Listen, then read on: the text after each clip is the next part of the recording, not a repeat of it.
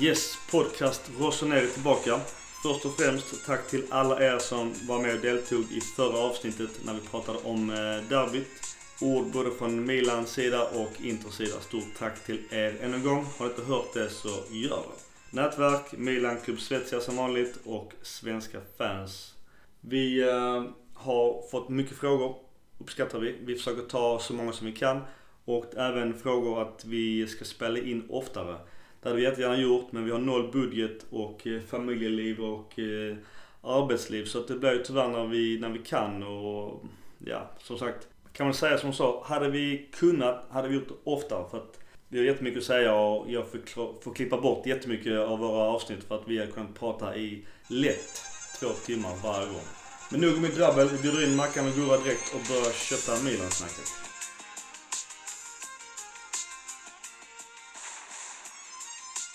Nu rullar det. I alla fall skål. Jag visste, jag visste du skulle smyga in när vi satt prata om det. Chips och godis. Eh, Mackan, välkommen. Man tackar. Gurra, välkommen. Ja. Och en till med lass. Okej, okay, det, det där får jag nog redigera bort tror jag. Det blir nog ganska högt. Mackan.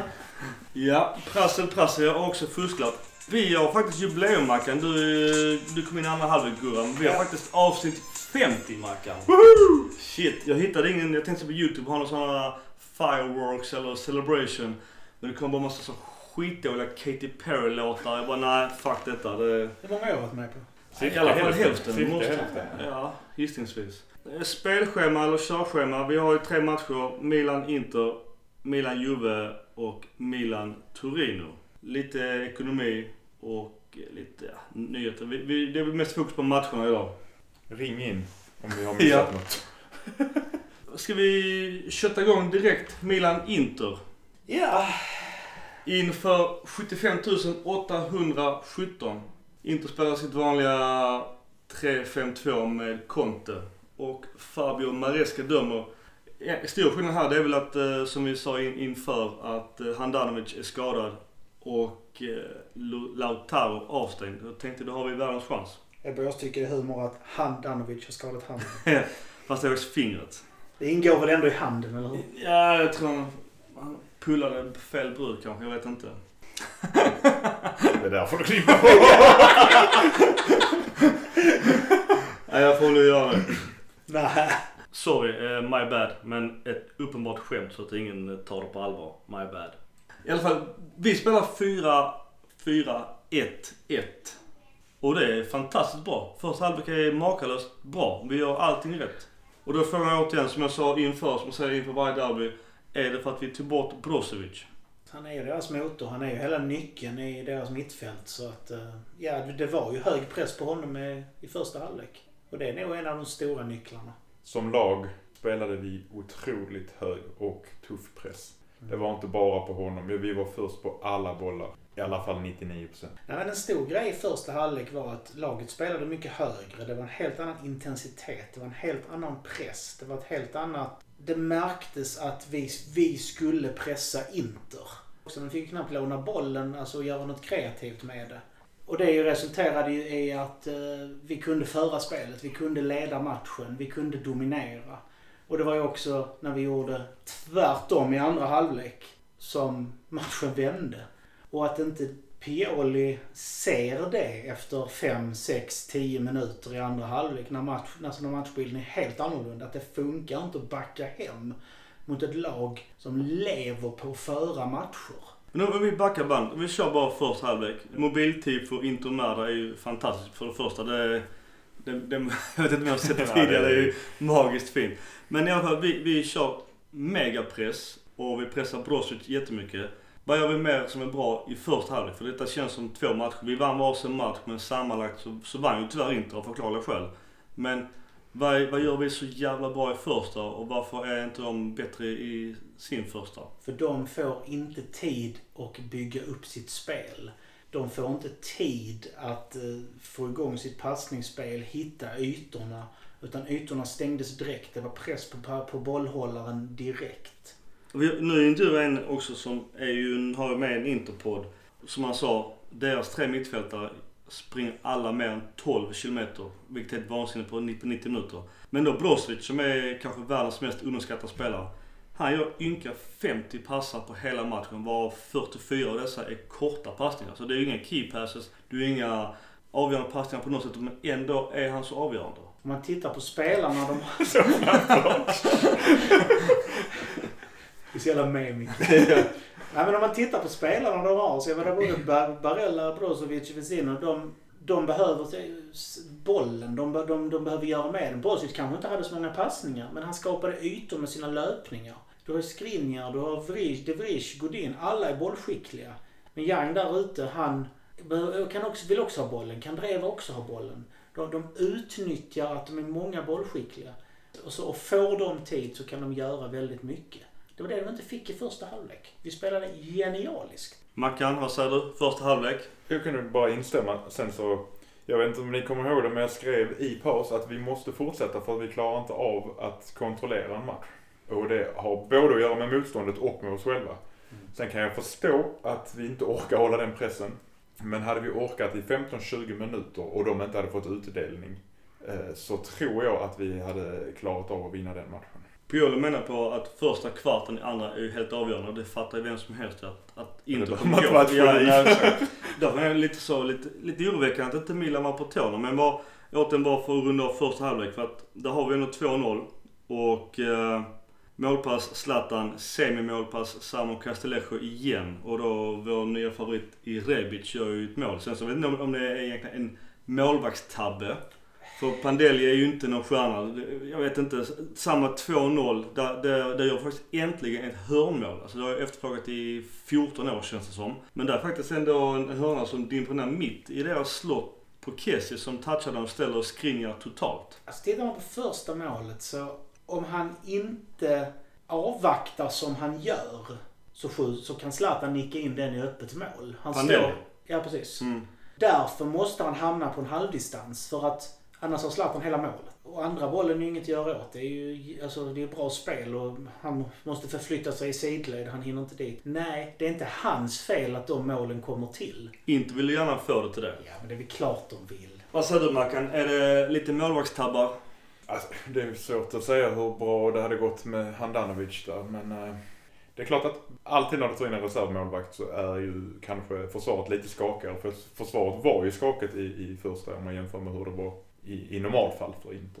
Jag håller med dig där också, Gustav, för att det, jag tror inte de hade jag tror inte Handanović hade tagit dem. Om vi hade om vi hade kommit till de lägena hade vi nog hade vi nog ändå gjort mål. Det är ju snarare samarbetet mellan målvakt och försvar. Där har du ju någon, en försämring. Men just sitt målsituationerna, jag hörde det också i den intervjun du hade. Nej. Handanović hade inte tagit dem heller om de lägena hade uppstått. Och det är ju som sagt, det är ju inte säkert de hade uppstått med Handanović. Det är ju svårt att säga. Men det är en annan diskussion. Mm. Men att säga att det är en målvaktstavla av Padelli, nej. Hade han fått spela varje match så samarbetet hade varit bättre. Då kanske det inte hade uppstått, men det är ju... Det är lite varför detta avsnittet, och det känns lite som att Rebić mål att ingen vågar ju knappt fira för att folk satt och väntade på var, eller spelarna. Det, det, det kändes som att om man gör målet derby så är det ju mycket mer målfest än så. Nu gick man ju nästan och väntade på det. Jag vet att det är väl kanske vars baksida. Det är tveeggat. Dels så var det nog på gränsen på offside, så att den kollades ju naturligtvis oavsett. Alltså om du tittar både på Rebić och Zlatan, hur firar de mot andra lag? De ser känslokalla ut, ställer sig ut med armarna, tittar på mig, jag gjorde mål. Det är inget vilt firande. Men jag tänker också för att Zlatan, han är ju en jävla tuffing att möta, och Godín då som också är en tuffing bölar ju gräset efter deras höjdduell. Och jag tror många hade hoppats på att Godín skulle få frispark där. Kanske efter var eller dessförinnan, men Godín, tack och lov inte. Godín är, är slipad som attan och han är sydamer- sydamerikan. Det är ju klart han tar den, den möjligheten. Klart, han filmar ju. Det, det, han filmar ju även ja, alltså under hela matchen stort sett. Vi har Castillejo, vi kanske inte ska gnälla och uh, andra, vi kanske inte ska gnälla riktigt så mycket på filmare. Nej. Alltså... Du borde Castillejo på filmare. Nej, däremot, vad tänkte jag på? Förlåt. Men däremot, eh, för avsluta första halvlek som är också bittert, till skillnad från, eller som kan runda av hela första halvlek och kan matchen säga, det är att eh, Hakan drar ett jätteskott i stolpen inför scouter på, från Arsenal. Och det är ju jävligt surt för att det, det gör han jävligt bra dessförinnan. Mm. Och det känns lite så stolp ut, för jag har även en stolp ut sen i nittio som vi kan ta nu också kanske. Med Zlatan när han manglar Škriniar. Så Zlatan var ju kung i den här matchen. Han, han står upp svinbra mot De Vrij, Škriniar och Godín som ensam anfallare. Jag tror inte många anfallare i världen hade fan rätt ut det. Och ännu mindre som trettioåttaåring. Nej, de har ju onekligen ett av de absolut bästa mittbackslåsen i världen. Det kommer man inte ifrån. Tre backar av den toppklassen. Han gör det jättebra. I alla fall ett två kommer ju tyvärr alldeles för tidigt. Dessförinnan, på tal om Zlatan, han har ju en duell, jag kommer inte ihåg med vilken mittback, där han är lite loj och förlorar den ju. Sen så kommer det ett skott som, eller Candreva som skjuter, som täcks, går en jättebåge som sen Brozović jävligt snyggt med massor med skills drar. På tal om Candreva, hans tittfint nere vid kortlinjen är ju magiskt rolig. Har ni inte sett den så gå in på YouTube eller Twitter. Magiskt kul. Lurade ingen. I alla fall målet. Och där, där, där, där kollar jag situationen idag igen.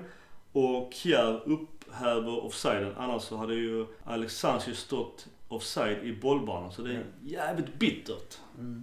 Men Brozović är ju den här mittfältsopportunisten som Hernández är också lite grann. Han ställer sig på rätt ställe. Bollen kommer och så absolut. Det, det är ju fantastiskt avslut. Ja, ja, ja. Alltså man, man ser ändå att han, han drar med bredsidan. Han vet ju vad han gör. Jag, jag vill inte få det till tur som halva Twitter vill, vill få det till. Tydligen hade Real scouter på den här matchen just för Brozović skull. Så att Real Madrid. Alltså han är ju... Behöver man scouta om? Jag vet inte. ja, ja. Det är kombinationen av att givetvis har de fått en riktig hårfön i, i halvtid i Inter. Och att jag tror att Milan... Delvis är de trötta, för de sprang något sjukt mycket och snabbt i första. Och att de fortfarande tror kollektivt någonstans att vi kan spela av matchen. Och det har vi inte kunnat sedan vi hade Nesta och, och Silva som mittbackar. Att spela av en match kunde vi förr, det kan vi inte längre. Alltså, om man ser statistiken på hur mycket mittfältet sprang i Milan i första kontra andra så är det ju tyvärr rätt stor marginal. Conte hade sagt till dem att flytta upp laget och... spela mer intensivt, och det var tydligt att Pioli hade sagt flytta ner laget och dra ner tempot. Och när det klaffade, när de ena bygger hela sitt spel på att göra det de gjorde i andra halvlek och de andra har noll koll på vad de gjorde i andra halvlek, det är ju klart som katten, det ger resultat. Där Pioli ska skit, som jag var inne på precis, det är att han inte ändrar efter det. Och det är det jag står med. Det var bytena till lång tid. Det inte bara bytena. Öka pressen igen, flytta upp laget.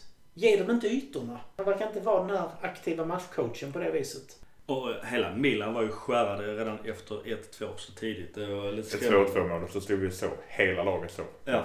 Mm. För just för, för det första jag vill jag ändå ta upp det, för jag har sett massa bilder. Och vissa tycker jag stod som offside på Alexis Sanchez. Sen, sen också återigen till Kjær. Jag tänkte fan, nu har han spelat bort sin startplats för Musaccio. För att han var riktigt dålig i matchen. Det var Romagnoli också. Men... han står på mållinjen och gör helt rätt, men jag vet inte, kan inte han ta det skottet? Alltså det går ja, mellan hans ben på ett jättekonstigt sätt. Det går så snabbt och det är, alltså man har, man har vikten utåt och det är...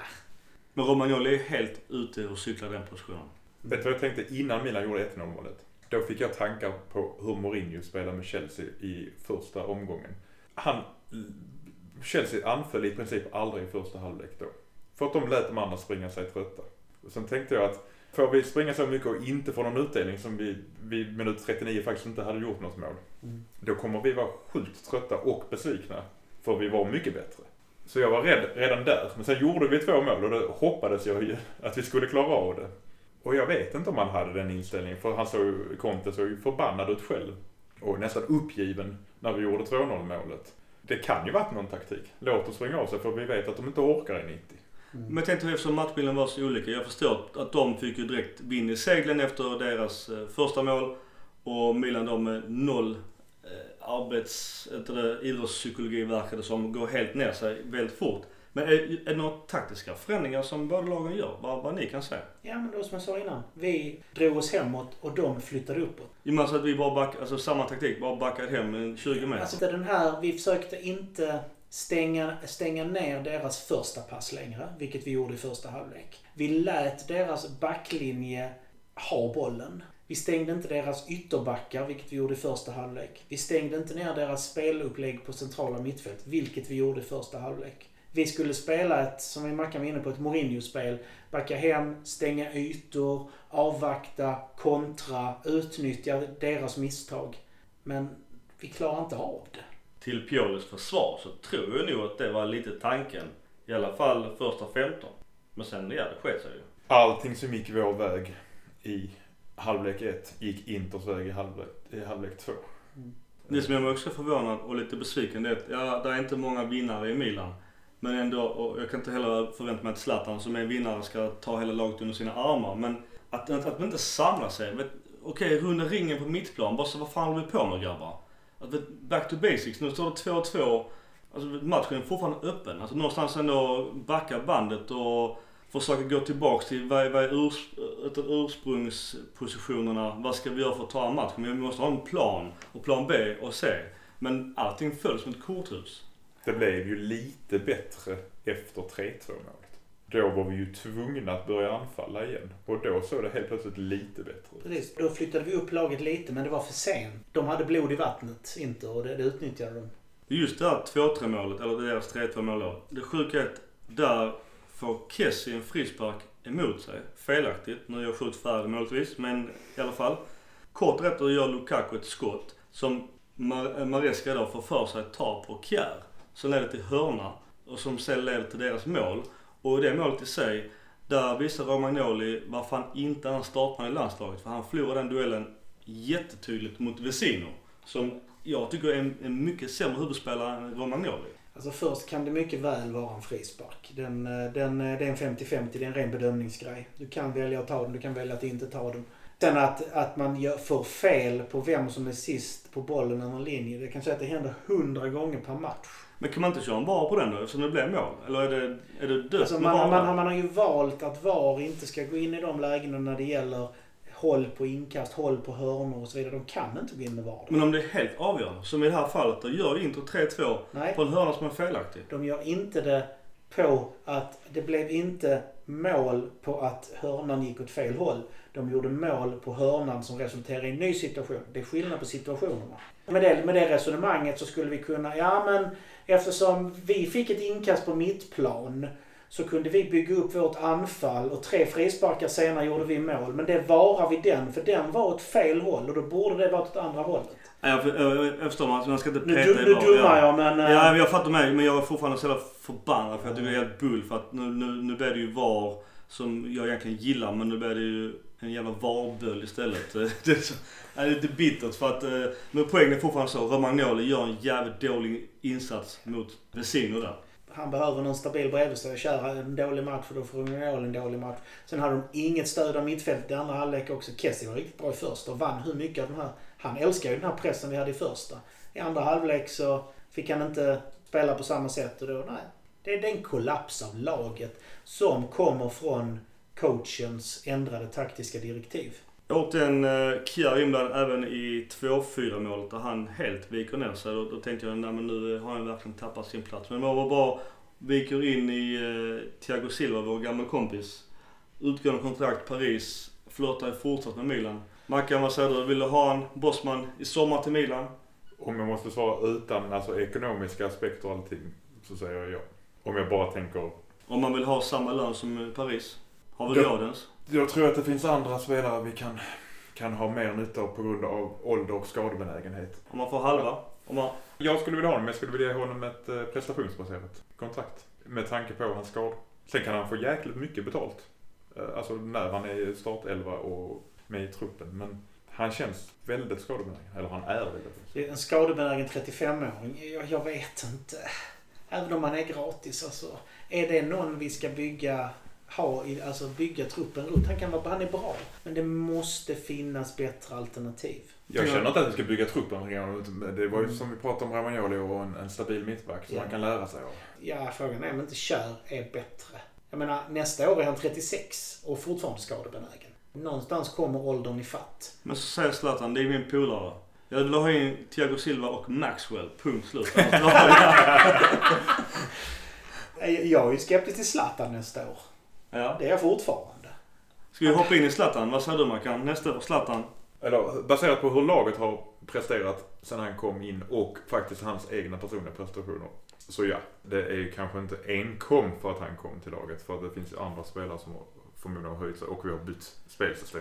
Dessutom fick vi en jävla utskåpning mot Atalanta, så det kan ju ha varit en väckarklocka för hela laget. Nu säger jag, om det är åtta matcher innan. Nio. Är det nio? Nio matcher innan Zlatan kom så hade vi tre vinster, två lika matcher och fyra förluster. Efter han kom är det fem vinster, tre lika och en. Så där har ju varit ett markant skillnad. Någonting har hänt i laget. Och alltså Zlatan är jättebra, men jag känner att det känns som att vi måste, alltså vi behöver, det beror helt på vad som händer i sommar, och det vet vi inte, eller fram till sommaren. Händer ingenting och det är status quo, absolut, ge honom ett år till. Men det är ju ingen spelare du bygger ett lag som ska vara dominant med, om, vi, om det finns resurser till andra. Ja. Annars är det ju snack om att han går in och tar en direktörsroll direkt, och det hade ju varit fantastiskt, eller en coachroll. Så det kan vara lite tidigt att gå in och köra en coachroll när man har varit lagpolare med sina spelare nyss. Förutsatt att han levererar på det sättet han har gjort hittills så kan han få spela. Han behöver inte vara startspelare, nu är han ju den viktigaste anfallaren vi har. Med tanke på att vi faktiskt bara har en riktig centeranfallare dessutom. Men jag tycker han kan få spela ett år till. Capello höjer Zlatan till skyarna med flera. Jaja, med all rätt. Som jag skulle sagt innan, ingen kickar i fotboll som han, Micke.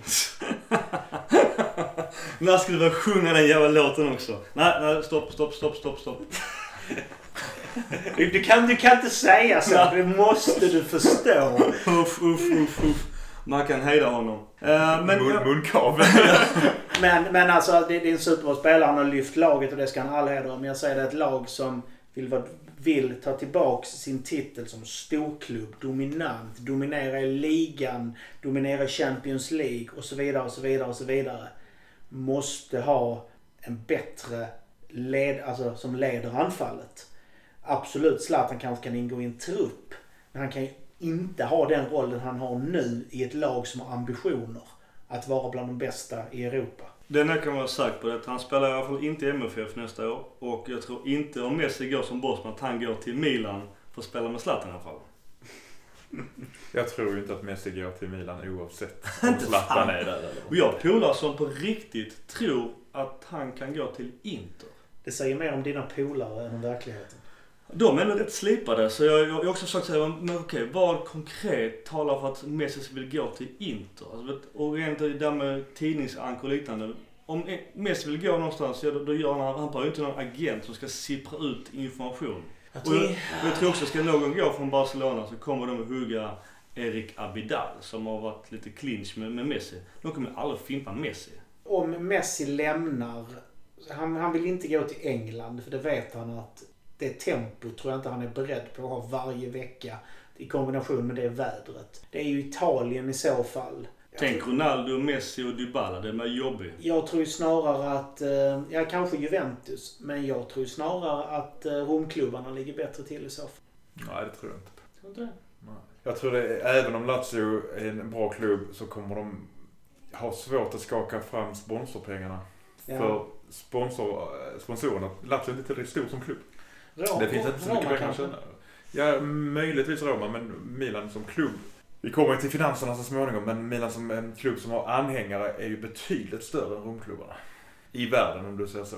Om du ska ha en möjlighet att sälja merchandise på namnet. Då är ju Inter och Milan betydligt större. Ja, det är sant. Alltså det finns ju mer pengar än norra Italien. Men du, vi rundar av Milano-derbyt. Det blev bitter förlust, två fyra. Drog vi någon lärdom av matchen? Eller kan vi bara säga som så att alla lagen nu framöver kommer att spela punkt på, på Brozović? Att de kanske förlorar i längden på denna matchen?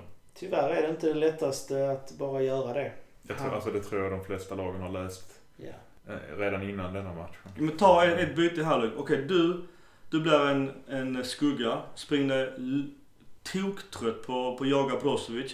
Vi byter halvväg och sen så tar nästa gubbe vid. Och så springer du tog, bara springer skrav på honom hela tiden. Kommer ni ihåg, nu, nu ska jag dra fram gamla minnen igen. V M tjugohundratvå, Frankrike mot Senegal. Frankrike var ju bäst i världen och allt vad det var. Men det var ju på grund av Zidane och eh, var det Deschamps eller Makelele på mittfältet. Senegal tog in två stycken som i princip sprang maraton varje morgon och punktade dem. De fick inte låna bollen. Och det blev noll noll. Eller jag tror sen noll noll blev den matchen. P S G hade en i virket. Mm. Ja, men det blev noll noll för de, för de sprang. De bara punktade bort allt som kunde vara farligt med Frankrike. Ja, men det, det funkar ju. Alltså ja. Det är ju faktiskt en bra strategi. Mm. I alla fall för att inte förlora. Mm. Det är inte nödvändigtvis för att vinna. Men... Nej, det finns ju många sådana spelare. Nu visst kan man inte kanske klanka ner på V M-bron och spela Håkan Mild. Men den typen av spelare finns ju som... Håkan Lind, vilken, vilken hjälte. Vilken legend. Ja, han har ju V M-brons, så jag ska inte säga någon mer än det. Men annars är det som fotbollsspelare, jag undrar om han kan trixa till sju. Det är det. Har, du, har du sett YouTube-klippet när han står skjuter tre gånger rad i ribban? Jo du, det kan jag också göra med lite klipp. Men okej, vi tar Gattuso. Vår, vår gamla vän Gattuso. Jag menar man så, när, när, när P S G mötte oss i Champions League för några år sedan. När de tog bort allt utom Gattuso, han fick ha bollen helt fritt. Jag menar, den rollen som fotbollsspelare finns idag, och som du sa, man, har man rätt roll så kan man göra rätt mycket. Mm. Innan, innan matchen, om någon hade sagt att vi kommer förlora med två noll, hur många hade tyckt att det var ett orimligt scenario? Ja, jag var också inställd på det ju. Jag var inställd på en förlust. Ja. Vi, vi kommer leda med två mål i halvtid. Wow, vilken utopi. Sen kom verkligheten i fatt oss, tyvärr. Ja, men då är frågan, just den matchen där vi gör en skit på halvväg och spelar ut ett av ligans bästa lag på deras hemplan, som i och för sig också är vår hemplan San Siro, men att vi är ännu sämre i andra halvlek. Då är frågan, moraliskt sett, kan vi ta med oss då första halvlek, fan vi var bra, eller skadar den andra halvleken mera än vi vann på den första? Vi fick svaret att spelar vi hög press, offensivt, jagar, pressar, så kan vi rubba de, de mesta. Vi har resurser till det. Vi fick också svaret att Pioli har svårt att läsa en matchplan och göra rätt taktiska beslut. Och vi fick även svaret att vi klarar inte av att backa hem och försvara en ledning. Mackan, sista ordet, derbyt. Det är för jävligt att släppa in fyra mål på en halvlek. Det är fruktansvärt dåligt.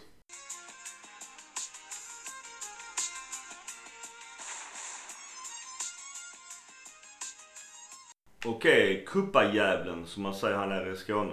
Ja, där fick vi väl svaret då, tyckte jag, på om vi kunde gå med, om vi kunde ta med oss första och bygga på den. För jag tyckte att vi, jag tyckte vi hade lärt oss hela matchen eh, mot Inter, där vi faktiskt pressar inte lika vansinnigt för att vi skulle orka i andra också. Vilket jag, om jag bara tar hela matchen väldigt kort, så tycker jag att vi gjorde det. Vi lyckades ta med oss att vi orkar inte pressa som vi gjorde i första mot Inter och klara av andra. Så vi pressar lite mindre så vi orkar göra någonting i andra också. Vi spelar hemma på vår arena San Siro inför över sjuttio tusen mot Juventus. Och eh, återigen vår kompis Rebić från sin vänsterkant gör mål i vårt eh, nya fyra fyra ett ett.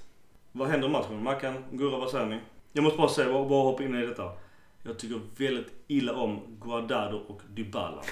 Alltså fan alltså, det, det är duktiga fotbollsspelare, men varför är de så smutsiga i sitt spel? Nu, nu, nu, ska, nu ska jag vara sådär lite jävligt advokat. Jag såg ett skitroligt YouTube-klipp. Sök på Castillejo och Dybala, and Dybala dives från denna matchen. Alltså det är, det är samma skrot och korn.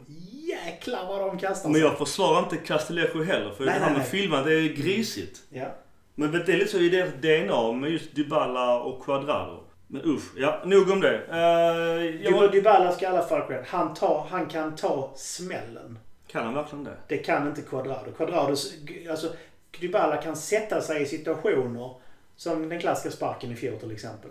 Där han, bli, där han får smällen även om han förstärker den. Cuadrado dyker ju innan den smällen kommer ja. till närhet. Buffon är tillbaka i målet och han är väl definitivt en av matchens spelare. Jag har några snygga skott, skotträddningar på Calabria med flera, men han är den bästa kompis med Paolo Valeri. Definitivt. Han alltså, att han inte har fattat att han ska göra de grejerna, eller så tycker han det är roligt att spä på ryktena, jag vet inte. Det, har, det är inte första gången Buffon gör sådana grejer. Går fram och tackar domaren och skrattar honom direkt efteråt. Det, det ser illa ut. Ja, men sen har de träffat, alltså de har ju hur många matcher. Absolut, jag, jag, jag, jag tänker bara att han borde vara smartare, han borde förstå att detta skapar rubriker. Gör det tunnel ja, efter. Precis. Ja, det är fler kameror, men det vet jag själv. Det var många spelare som kom fram efter man skrattade och småpratade lite, även om det var tuffa matcher. Ja, det syns inte på YouTube, Twitter, nej, Instagram. Nej, nej, nej. Det är det. Men arenan ska egentligen inte påverka. Domarna är människor. Så länge det inte påverkar bedömningarna på plan. Sen kan man säga att Buffon ville bli av med bollen. Han ville att matchen skulle vara slut. Han var glad att matchen var slut. Så väl valde jag att tolka. Ja. För han var rädd att vi skulle göra ett mål till. Ja. Men vi gör bara ett mål, det är Rebić igen. Och det är återigen lite som jag, som jag hoppades på och sa i något avsnitt tidigare. Att med Kjärs långbollar, Zlatans mottagande och skarvningar kan vi verkligen ändra en matchbild på, på tre sekunder. Och exakt det hände. Kjær gör en sjuttio meters boll på Zlatan som sen eh, skarvar den. Det hände, nu blev det inte mål just vid den situationen. Det gör, det gör Buffon en räddning. Men just det, den situationen är ju något som Milan kan göra nu och inte kunde göra innan. Mm. Nej, men alltså Zlatan är en gigant när han får de bollarna. Han tar emot, han suger ut sig bollen. Och man märker nu vad matchträning gör. Han, blir, han, alltså, han spelar ju bättre och bättre. Mackan? Milan spelar bra. Jag tycker vi har ju skällt mycket på Hakan. Jag tycker han ska få lite cred för sina insatser som... Ja, det är väl trekvartistarollen han har på något sätt där. Ja, credit where credit's due. Hakan var bra. Han, han har höjt sig rejält. Men det är någonting som hänt. Kan vara Soso är borta. Han känner att nu är det på riktigt. Han är inte längre opetbar. Han kanske behöver den pressen. Absolut, och just att han faktiskt har hamnat i en annan position. Han, jag har aldrig gillat honom som någon ytter. Ja. Han har aldrig varit bra som ytter. Han har aldrig varit bra som ytter. Den jag blev förbannad på den här matchen är Hernández. Två alltså, gula. Först snacka till sig det första gula på en frispark. Visst nära straffområdet men ändå en bit ut. Det är, alltså det är bara trams. Det, han kan inte ändra någonting. Men springer och skriker så på domaren. Det blir gud. Och andra situationen skulle kunna ha ett rött direkt så som han går in. Han leder med dobbarna och sätter fram häcken. Framförallt är det ju sjukt dumt när du redan har ett gult. Ja. Han vet ju att det blir kort. Det vet han. Så alltså rent krasst fick han tre kort den här matchen. Sättet vad han gjorde. Nu blev det bara två. Men... Rebić var ju på protokollet. Han gör mål. Och återigen är det Castillejo som gör, som gör målpass. Men vi pratade också om det att han kanske borde haft en straff mot sig i, i matchen. Jag har kollat på både... Alltså, jag, en av de ledande på regelkunskap i Sverige, så kan vi säga utan att gå in på namn, så kan jag berätta vad han sa också utan att hänga ut någon. Nej, men vad gällde just den situationen, det är ju som så att om du, om du slår någon i huvudet med armen och inte tittar på den du slår till, nu hårdrar jag reglerna, så ska det vara gult kort. Om du tittar och drar till någon i huvudet med armen, då ska det vara rött kort. Gör du det ofrivilligt och det är lite och sådär, den bara upp och vänder, så ska det i alla fall vara frispark. Och när han drar upp armen på är det Quadrado var inne i eget straffområde. Vi ska tacka vår lyckliga stjärna. Det ska minst i alla fall vara frispark.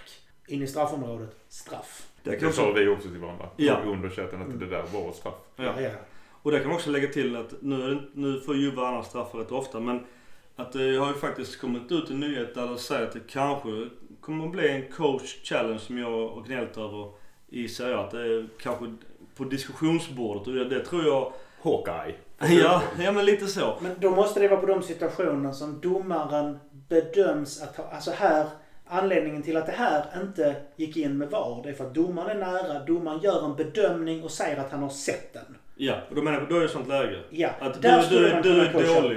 Mm. Därför vill jag haka på den, eller var då. Men sen är det också att man skulle kunna överspela, ja men du gick in och tog V A R, men du gör faktat beslut. Vi vill överpröva detta beslut för du är Valeri typ. Här, men vem ska här... ta beslutet då? Nej, men det, det, ja, det, det jag vet, jag förstår att det är omöjligt. Men man, någonstans vill man ha en second opinion.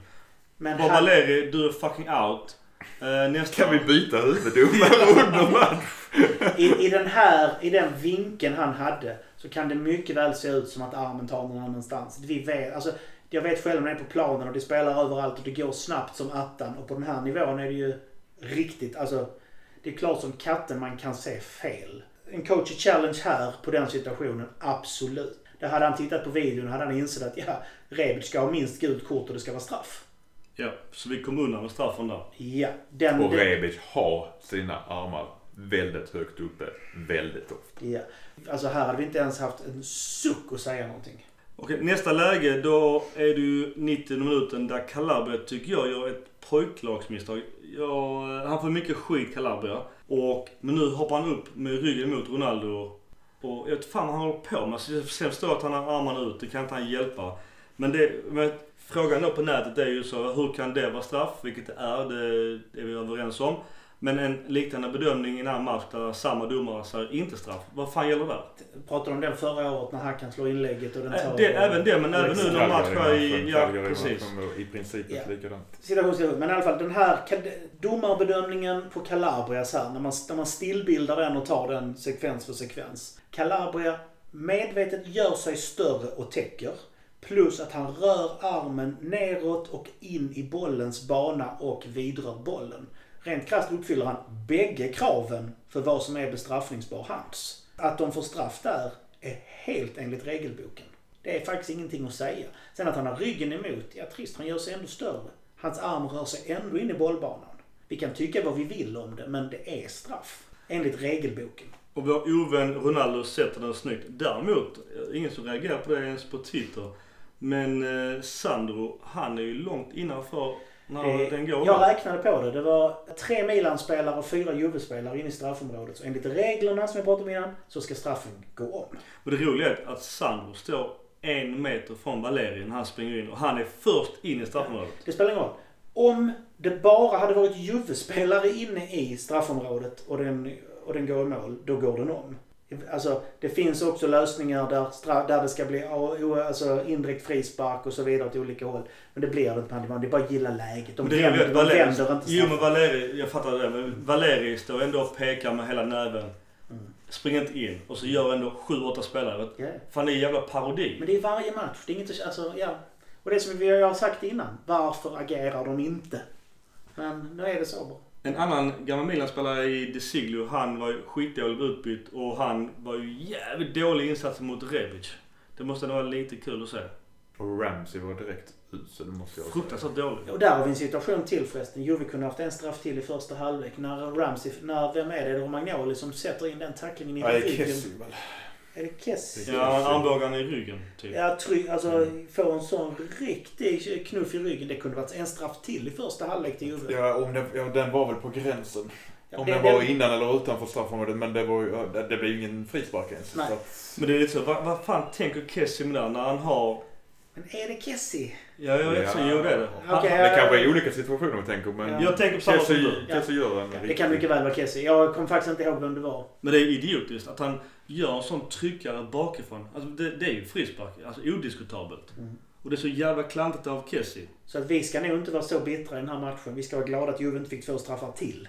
Men däremot kan vi säga att vi har gett med oss borta nu i returen. Men vi har utan Zlatan från ett kort arton hundra frös i all, vilket är bizarrt. Och Hernández är också avstängd då. Och, och Castillejo. Ja. På ett sätt tycker jag lite uppfriskande att, att korten hänger i. Att du faktiskt får lida för att du drar på. Nej, det är sjukt bull alltså. tjugohundraelva. Nej, fy fan. Det är, klart, det är klart det är bull, men samtidigt är du, så, är, är du så dum att du drar på dig gula kort. Du ska inte bara bli av med dem. Jag tycker det är uppfriskande. Sen så att vi blir drabbade är det surt, absolut. Men, jo, det var ju för övrigt, om vi nu är inne på Ibrahimovic, så var han ju sur för han tyckte att det var en frispark till Ibrahimovic på, långt uppe på Juventus planhalva innan det blev straffsituationen. I, alltså innan, och jag kan faktiskt hålla med om den. Det är också en bedömningsfråga och det är väldigt många gånger de klättrar på ryggen och du får ingenting. Mm. Och det är ju fel. Var, var, det är fel. Ja, var på straffar men inte i den situationen som, som där byter. Mm. Det är lite som man säger, men där de bytte bollägare. Mm. Mm. Annars vi byter in eh, Laxalt som då är tillbaka eftersom Hernández fick två gula. Och Paquetá och eh, sadelmakaren. Ingen av dem får ju något som ett bra betyg. Annars sedan så får ju inte heller Juves eh, byten några större impact. I Bentancur, Rabiot och vår gamla vän Higuaín. Skillnad på bytena? Kvalitetsskillnad. Alltså herregud. Det var väl inte så fruktansvärt många minuter någon av våra byten fick, var det det? Selmakers kom väl in typ i åttiofem? Så här åttio, det kom han in till och med. sjuttiofyra, åttio, åttiosex. Ja. Ja. Paquetá, han, han hade ju inte göra någonting. Higuaín fick ändå tjugo minuter och gjorde inte ett piss heller, så det var väl lite kul. Nej. Jag, jag får säga att jag tyckte, med tanke på att det skulle kunna bli eh, kollektivt självmord inom eh, psykologin, alltså att vi mentalt klappar ihop efter intermatchen, så tyckte jag vi gjorde en bra match. Yeah. Och precis som ni sa, vad har, vad har Juve för trupp? ett ett är som, ja, hemskt att säga, men det är nästan som en seger just nu. Vad vi kan hoppas på till returen är ju att Lyon gör en supermatch mot Juventus i Champions League Och att Juventus måste kanske spara lite på krutet för att vända den. För att Lyon har ett bra lag. Ja, de kan absolut. mycket väl rubba Juve. Jag vet, jag som får säga att vi ändå går vidare. Vi har tre startspelare borta, borta i Turin. Vi måste vinna matchen om vi inte gör ja, förlängning eller, eller två två. Jag, jag kan tyvärr inte säga, jag vill bara som jag sa sist. Man ska vara realistisk. Att vi inte bränner massa energi på matchen, det är det. Och att moralen, att det ändå känns okej. Okay. Låt lite ungdomar spela. De aldrig får chansen. De vill ju bevisa sig. Jo, vi kan få spela med B-laget som är Higuaín, Rabiot, Bentancur, Rugani... Ja, Bentancur är inte startman. Han vilade... Men det, var, det var lite ironi. Ja, nej, det, det är ju skillnad på truppen helt klart. Men okej, okay, ska vi lämna Juventus cupmatchen? Ja. Yep.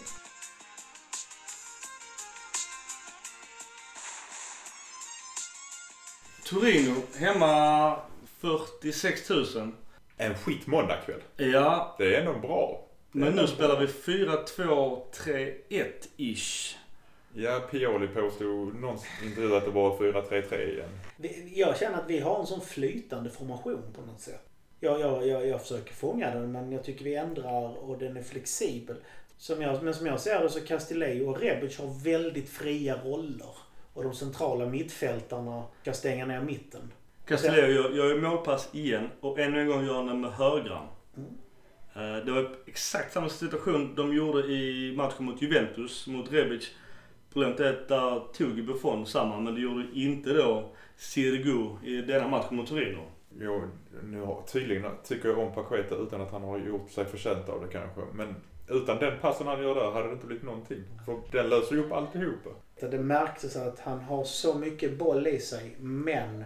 Han är, är lite matchtränare. Oh ja, absolut. Och det är inte konstigt att han har knappt spelat. Ge honom tre, fyra matcher på raken här nu i den här A M C-positionen så kan vad som helst hända. Han har ju haft en tendens att vrida rundor på bollen när han ska dribbla också. Nu var han mer rättvänd och försökte gå uppåt istället för att gå bakåt.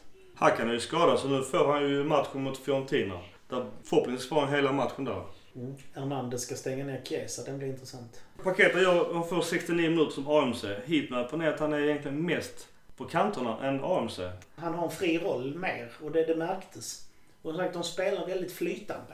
Men jag tycker att för att ha en A M C-roll i det matchen mot Torino där vi ändå är ganska överlägsna större delen så har han ynka trettiosju tillslag, tjugofem passningar på sjuttio minuter. Är inte det för lite i den rollen?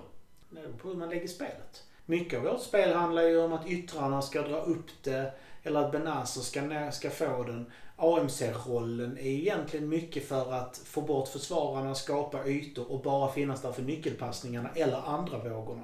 Det är inte A M C-positionen hos oss som är den stora playmakern. Men kommer man kunna peta Hakan och Hakan tillbaka som Hakan har varit dessförinnan för då har han varit bra. Om jag ska jämföra de här, eller denna matchen rättare sagt för det är den enda chansen han har fått. Så är Hakan bättre, men Hakan har haft fler chanser. Åh oh, herregud, han har haft tre års chanser. Så att... Hakan har ju matchtempo, det har inte Paquetá. Ge Paquetá de här matcherna nu så tror jag inte Hakan petar honom. Och så måste vi lägga till, här har du då kanske en negativ impact av Zlatan om Zlatan av någon anledning inte gillar Paquetá. Zlatan var sur efter matchen, han gick ju helt förbi alla. Så... Han, han gick rakt ut. Ja. Såg ni när Zlatan får bollen ganska högt upp och tittar vem han kan spela och sen så tar de bollen från honom. Direkt efter så vänder han sig om och skäller ut Rebić utan noter. Ja, Rocha är ju fortfarande rätt på Zlatan och United. Jo, jo, men Rebić fick, läste han lusen av. Jag måste säga att Rebić var jätteduktig i matchen, ja. Men han var trött. Mm. Han åker knappt första. Zlatan också. Zlatan, Zlatan har ju inte rört sig sen han kom till Milan.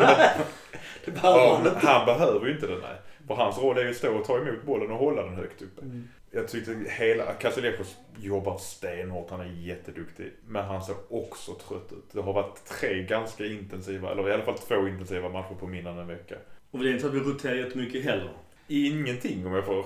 Det är väl det är, det är mittbacken som har bytts lite. Ja. På grund... Kjær blev skadad får jag säga och Gabbia går in och då är det någonstans varit småtjaf som Musaccio som är dålig om han är skadad fortfarande eller om han var lite dribbel med Pioli men...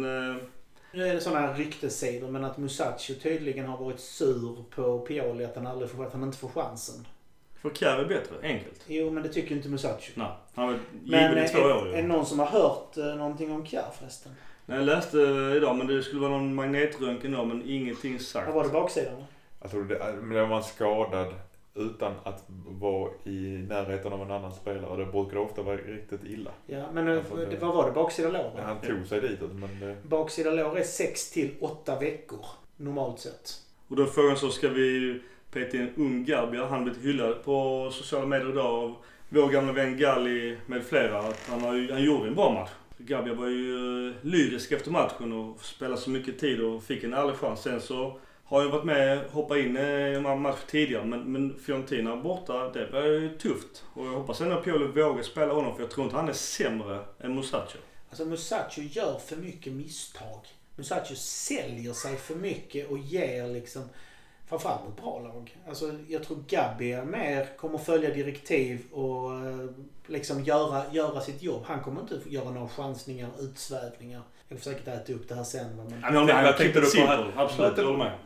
Tänkte du på hans stormlöpning igår i Torino när han sprang hela vägen upp till offensiv straffområde? Då var han sugen på ja. Ja. Nej, jag menar, det är klart Påget ska göra det. Men kommer någon med bollen så kan Musaccio göra en idiotisk chansning, bli överspelad och sen så är de tre mot ett. Men Gabbia kommer inte att göra det, utan han kommer att avvakta, vänta in laget, sakta ner. För han, han är så pass ny, han vågar inte. Och det ska han inte göra heller. Musaccio är ju en säkerhetsrisk, och det har vi pratat om i så här minst två års tid här. Mittbackarnas och kaptenen då, Romagnoli, han var lite stats på dem. Han sex ball recoveries, två interceptions, sex tackles, tio clearances, fem av sex eh, aerials, duels, one, en block shot, åttiofyra procent accuracy, noll error leading to shots. Alltså han var ju magisk igår mot Torino. Mm. Och stackars Belotti då, som vet han, Cairo ville ha hundra miljoner euro för för något år sedan. Han var ju osynlig, hade en nick på mot mål. Mm. Romagnoli tog ner honom totalt. Jag gillar fortfarande Belotti, det ska jag säga. Jag tror det hade varit en superbra spelare för oss. Det sa jag redan inför förra säsongen. Här blev han ju bortplockad, verkligen. Romagnoli åt upp honom. Det är ju ett lag som dessutom eh, har gått sex matcher utan, eller sex raka förluster. Så de har, och bytt tränare nyligen, de har, är ju inte i form, så kan vi säga. Mm. Ja, Moreno Longo har ju tagit över och spelar ungefär samma tre fyra två ett. Men... Jag tycker han ser ut som en kolumbiansk eh, sån här eh, maffiaboss. Ja, det är ju direkt från Narcos-serien nu. Alltså ja, ja, ja. Alltså, jag, bara förvänt, jag bara väntar mig att han liksom ska vända sig om med en stor väska med grejer i eller sådär. Alltså det... Men ja, han började, började styra upp det, för det såg ju bättre ut i denna matchen för Torino än vad det gjort innan. Så att... Medan kontrollerar matchen, vi borde gjort två mål till i början av andra, för både Zlatan och Castillejo hade i princip öppet mål och missar. Mm. Jag tycker inte jag är imponerad av Milans spel i övrigt. Men, äh... men, de känns trötta. Nu, nu märker man att vi har en tunn trupp som har gått ganska hårt. Och det, det är ju match redan några, mot Fiorentina om några dagar igen, så jag undrar om mentalt och fysiskt orkar ladda om. Det är nog mycket isbad. Jag tycker Rebić och Hernández offensivt funkar jäkligt bra ihop. Ja, ja, ja. De ser ut att ha kul tillsammans. Ty- tyvärr är de luckorna här bakom som jag är livrädd för. Ja, och där är ju... Vi kan väl då... Jag skrev igår till att Bennacer är, är en jäkel på att jobba. Shit vad han springer mycket. Mm. Och han ger sig inte. Det, jag gillar det verkligen. Om, jag, om vi då jämför med hans konkurrent på platsen som är Biglia. Skadad igen. Som är skadad igen, ja. Åh, oh, nej, vad synd. Det, det är ju fortfarande det, hans uh, gula kort är uh, lite för hög, den statistiken på Bennacer. Men uh, jag tycker han är riktigt bra. Det kan, det kan, det, och som du skrev igår, Gustav, får vi in en, en riktig playmaker bredvid honom. Bakayoko ryktas ju vara intresserad av att gå tillbaka till Milan. Han flörtar lite i media, han var på plats på San Siro. Man kan ju hoppas. Och, uh, nu... Frågan är om hans värde har gått ner eller gått upp jämfört med utköpsklausulen ja. vi hade i, i fjol. Jag snackade med några från Chelsea-podcast och frågade om just om det fanns någon deal med, med Monaco. Och vad de menar på att det finns ingen klausul som säger att, att Monaco har första king, utan det är cash up front som gäller. Mm. Och så frågade jag om vill ni ha Paquetá i byte? De bara nej. De bara nej. Premier League är nog inte riktigt för honom. Jag tror inte att Paquetá platsar i Premier League. Jag är inte enig. En, en, regn, en regnig tisdag i Stoke. En minusgrad och två mittbackar på två meter. Aj. Det är inte många som trivs.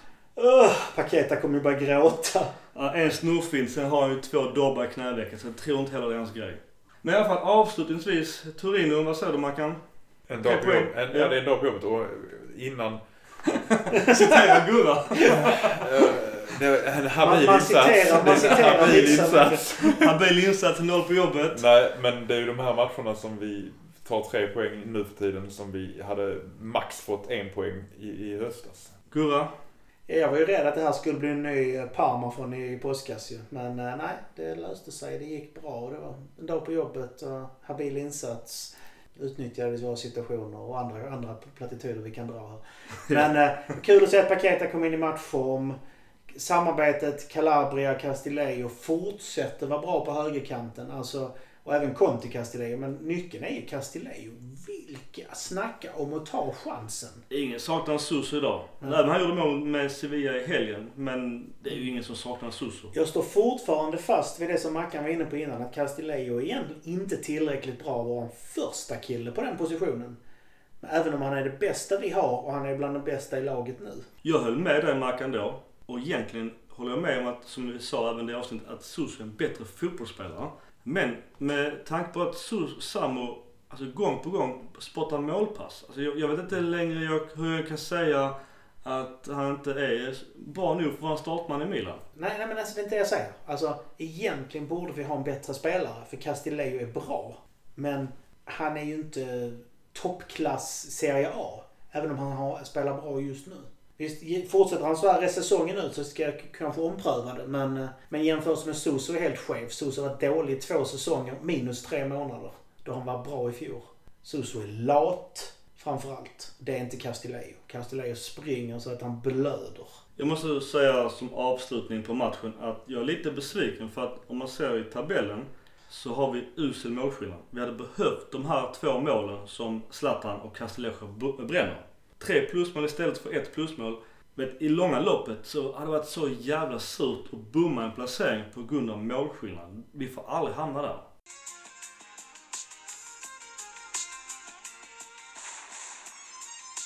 Okej, Mackan, lite ekonomi. Det har ju varit mycket snack om Milans ekonomi. Och vi ska väl inte gråta ner oss i siffror för mycket för det blir ganska tråkigt. Inte för mig. Du, var ju, vad var du sifferanalfabet eller vad var det du kallade dig? Vet du, men... Ka- dyskalkyli. Alltså, dyskalkyli. Så, alltså, heter det, inte, heter men, det. Det, det är inte mitt strånga ämne om man säger så. Vi kan säga så här. Milans ekonomi ser inte särskilt ljus ut om man tittar bakåt. De senaste sex åren har vi gått femhundrafyrtiotre miljoner euro minus. Och ingen säsong i Milans historia slår minuset vi hade i fjolårssäsongen. På Det är lite olika siffror men det ligger mellan hundrafyrtiotre och hundrafyrtiofem miljoner euro. Minus på en säsong. Katastrof. Riktigt illa. Om man sitter på de tre senaste åren har dessutom omsättningen gått neråt.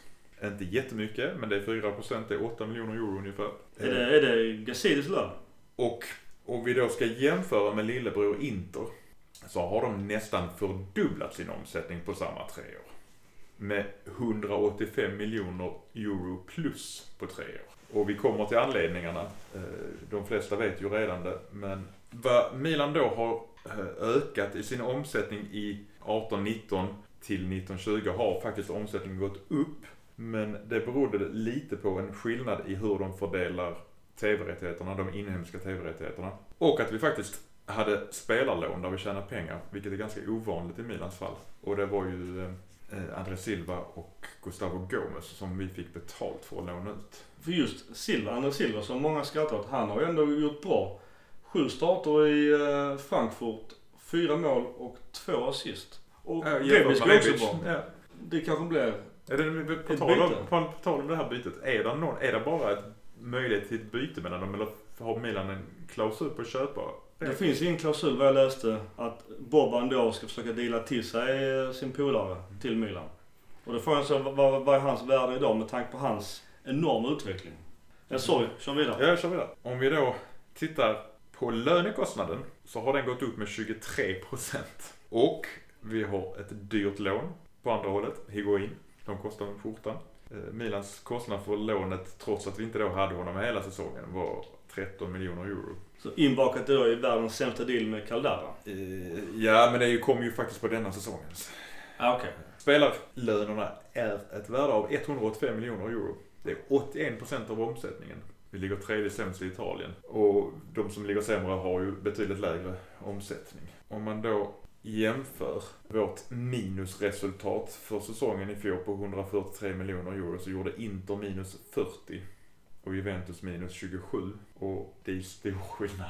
Det är, helt... det är jättestor skillnad. Jämför du med Atalanta som gick plus trettiofem miljoner euro, så är det jättestor skillnad. Och anledningarna till att vi gick ner, framförallt då det fjolårets mega hundrafyrtiotre hundrafyrtiofem miljoner, det är att vi har väldigt låga vinster vid spelarförsäljning. Ja, vi lottar ut spelare. Vi, vi, vi tjänar inte pengar på våra försäljningar längre. Vi vill, Sist vi, vi vill, tjänar pengar ja. på Zlatan och Thiago Silva. Ja, och vi vill ju bara gå break-even. Lite så det känns. Precis. Om man då tittar sen tjugofjorton så är det elva miljoner euro per år som vi har i snitt på vinster på spelarförsäljningar. Coutron är väl en spelare i sig vi gör vinst på, men annars...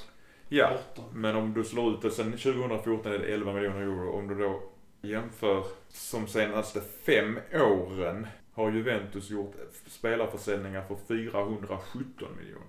Roma trehundranittioen och Inter hundraåttiofem.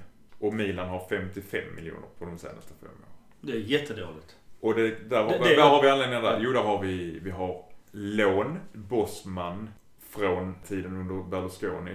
Plus att vi faktiskt köpte under kinestiden spelare för, förmodligen som inte var värda så mycket pengar när vi köpte dem. Så när vi säljer dem idag, titta på Rodriguez, Rodriguez till exempel, som inte var värd korvöre ens. Det sjuka är att Köpenhamn tror jag har bättre försäljningsstats än vad Milan har. F C Köpenhamn. Det är inte alls bra helt enkelt. Om man tittar på omsättningen så har Milan också minskat. tjugotolv hade vi tvåhundrasextioåtta miljoner euro i omsättning och tjugonitton hade vi tvåhundratjugoåtta miljoner euro i omsättning. Och det kan man ju härleda till uteblivet Europaspel, framförallt Champions League. Det är jättestora pengar. Ja, det ser man också på Arsenal. Arsenal går ju skitdåligt på grund av icke Champions League. Tittar man vad Juventus hade tjugonitton i omsättning så var det fyrahundranittiofyra miljoner euro och vi hade tvåhundratjugoåtta. Inter hade trehundrasjuttio och Roma hade tvåhundrasextiotre, så vi ligger bakom alla dem. Men jag tror att vi ligger på Vi ligger några miljoner över Napoli fortfarande av någon konstig anledning. Om man tittar på Delhi Money League så ligger Milan på plats tjugoett i dagens fotbollslag. tjugohundrafyra hade vi plats tre. Oj. Så att vi har ju sjunkit drastiskt. Som sagt var, T V-rättigheterna tjänar faktiskt Milan lite mer på tjugonitton än de gjorde säsongen innan. hundrafem miljoner euro totalt. Då får vi räkna ut att det var femton miljoner från Europa League. Som inte hade spelat året innan, som vi inte fick några pengar för. Men då jämför vi igen med, med Juventus. tvåhundrasju miljoner i T V-rättigheter. Inter hundrafemtiotre, Napoli och Roma hundrafyrtiofem, så vi ligger långt därefter också. Och där har vi ju än en gång Champions League som är skillnaden i hur mycket pengar man får från T V-rättigheterna. Sen tjugohundrafemton har Milan inte spelat Europa så mycket. Vi har fått tjugonio miljoner totalt från Europaspel sedan tjugohundrafemton. Juve fyrahundrafemtioen. Så att, att vi har dålig, dålig ekonomi har ju sina randiga skäl helt enkelt. Bokstavligt talat. Randiga skäl. Det var lite roligt. Där fick du till det. Och matchdagsintäkterna har också sjunkit sedan året innan. Och det var för att de två åren vi var med i Europa League så gick vi faktiskt längre i förfjol än i fjol. Så det var fler matchdagar, så det är inte så konstigt att vi hade lite högre omsättning på. Kommersiellt då, det är sponsoravtal och liknande. Vi har alltså gått ner där också. Och det är också delvis på grund av att vi inte spelar Champions League, för avtalen är alltid högre när vi spelar Champions League. Det är alltid klausuler inbakat. Spelar ni Champions League får ni den här summan, Europa League den här summan, inget Europaspel den här summan. Och Milan har då kommersiellt dratt in sjuttiosex miljoner euro, Inter etthundrasextiosex och Juventus etthundraåttiosju miljoner. Emirates är ju ett sponsoravtal som vi håller på att omförhandla, det går ut i år. Nu är det ingenting klart än, men det ryktet är att vi förnyar det till tio miljoner euro per säsong från fjorton miljoner. Och det beror också i princip bara på uteblivet Europaspel att vi inte kan få upp det. Puma ger oss elva miljoner per säsong ungefär och är lägre än vad vi hade med Adidas från början, men Adidas sjönk också på grund av att vi inte spelar Europa. Om man nu ska säga någonting positivt i den här röran, yeah, äntligen, så har vi lägre Eh, räntekostnader på lån, klubbens lån då, inte ägarna, vi pratar inte om ägarna, utan att klubben har nästan inga lån kvar för att Elliott skrev av skuld till sig själva, till sig själva. Och det är ju schysst, så vi har, det, vi har väldigt lite räntekostnader för lån. Det var bara en parentes.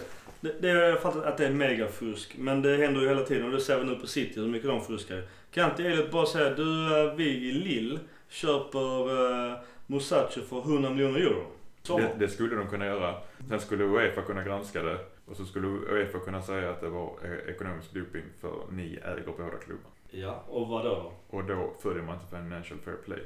Och det kunde man skita i om vi inte ska spela i Europa. Ja, det menar jag på. Om vi blir, om vi blir sjua, åtta och vi inte tar Euro League. Du Lill, tjena, nu köper ni Musaccio för hundra miljoner. Absolut. Hej då Efa, vad ska ni göra? Nej, då, då kan de inte göra något. Det i så fall skulle det italienska fotbollsförbundet kunna ha åsikter. Men jag vet inte vilka regler som finns där. Men financial fair play gäller ju bara när du spelar i Europa. För det borde de gjort i sommars. Ja. Eller så tar de ett lån. Klubben lånar av Elliott. Sen skriver Elliott av det. Det är också ekonomisk doping enligt UEFA. Ja. Men är vi inte med i Europa så kan vi göra det. Men är vi inte med i Europa så kan egentligen Elliott gå in med pengarna och bara säga här har ni. Då behöver vi inte börja göra några konstigheter. Utan där får ägarna skjuta till pengar. Vad som händer då nu denna säsongen, det är ju svårt att säga om exakt. Vi har givetvis ökat matchintäkterna för vi har ju fler åskådare än vi har haft sen Zlatan var där sist. Och vi har kapat kostnader. Vi har tagit in korta lån och lånat ut spelare med höga löner. Så med lite tur, prognoserna ser ut som att vi faktiskt inte går minus i år. Det är fan bra jobbat. Utan kanske till och med plus. Det, men är det cred till Maldini Boban eller ska Gazidis ha lite cred här? Eller? Jag tror att detta är en kombination. För Elliott har jättemycket pengar. Men det betyder inte nödvändigtvis att de vill lägga ut massa pengar. Mm. Utan de ju tjänar pengar. Och, och de har redan lagt ut sjukt mycket pengar på Milan. Nackdelen med att ha den typen av organisation som ägare. Absolut. Jämfört med en oljeshejk som bara vill ha framgångar på planen. Ja, absolut. Vi får se vad som händer och vi, vi har väl redan diskuterat det här av alla försäljningar och utlåningar hit och dit och att det tyder på någonting annat. Men det skulle kunna vara så att Elliott säger vi kommer inte stoppa in mer pengar, ni måste gå och klara er själva. Det kan vara den anledningen också. Så ultraviktigt är ju att Milan inom en snar framtid kommer tillbaka till Champions League för att få upp både sponsoravtal, tv-intäkter och attrahera nya sponsorer. Och även Euroleague som ett steg på vägen för det ger mer pengar. Absolut, nu var det, det är väldigt lite mm, jämfört med Champions League. Men, men det ger sponsorintäkter. Utö- alltså det är absolut, du, du har ju inte, dina spelarlöner är ju likadana om du spelar Europa League eller om du spelar eh, Champions League eller bara ligan. Det är väl så kanske matchbonusar. Men problemet är också det, nu pratar vi pengar. Men att det här nya spelare blir jättemycket svårare. Behålla attraktiva spelare blir också svårare. Om vi inte spelar i alla fall Euroleague. Jag tror att Champions League är, är tyvärr omöjligt att nå med tanke på hur bra lagen på position fyra och vi ska gå förbi Atalanta som är tio poäng upp. Det gör vi ju inte. Nej, men som vi, vi har varit inne på ett, ett delmål då med att vi faktiskt inte går minus rent ekonomiskt så vi slipper financial fair play-problemen och där vi tjänar pengar på ett, ett Europa League-spel i kombination med lite smarta inköp i sommar kan leda till Champions League nästa säsong igen. Eller så kommer det en ny ägare som bara fixar allting. Ja, jättemycket pengar. Arnor bara brung. Han skulle köpa Messi och värva in Guardiola. Men det finns ju möjligheter för Guardiola nu i alla fall. Om, om, Arnor om, om plundrar City. City. Ta hela City till Milan. Det har en känsla av att de där spelarna i City kanske inte går till Milan. Inte om inte de får samma pengar. De går till P S G, bra spelare. Det är bara en pengafråga. Klar Mackan. Ja. Har, har du något mer på agendan? Är vi nöjda? Ska vi ta en kort hit and shit sen så är vi nöjda.